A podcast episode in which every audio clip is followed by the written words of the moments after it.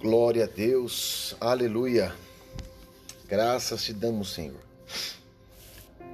Agradecemos mais um dia pelo simples respirar na tua presença, Senhor. Louvado seja o teu nome.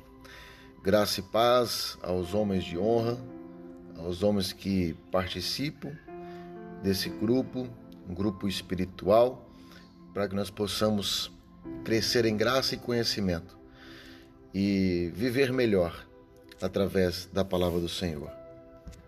Queridos, a palavra de hoje quero compartilhar para mim para você está em Salmo 128, versículo 1 e 2.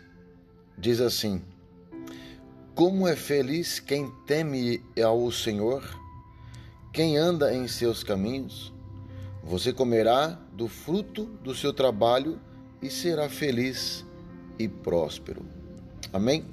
Queridos, esse versículo é muito simples, é muito simples de entender. Amado, muitas pessoas vivem em seus trabalhos, em suas lutas diárias, murmurando, reclamando, ou por que não deu certo isso, não deu certo aquilo. Mas a palavra aqui é muito claro.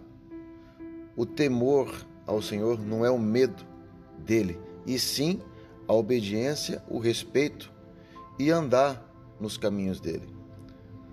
Por isso que nós estamos aqui hoje para aprender e ensinar a andar no caminho do Senhor, a temer. A palavra do Senhor diz que o temor é o princípio da sabedoria. Então essa palavra-chave que entra no teu coração, que você entenda que nós possamos temer a Deus e andar nos caminhos deles. Por quê? Porque se nós fizermos isso, nós trabalharemos, comeremos o fruto da terra e seremos felizes e prósperos. Amém? Fique com essa palavra no teu coração, medite nela e Deus te abençoe.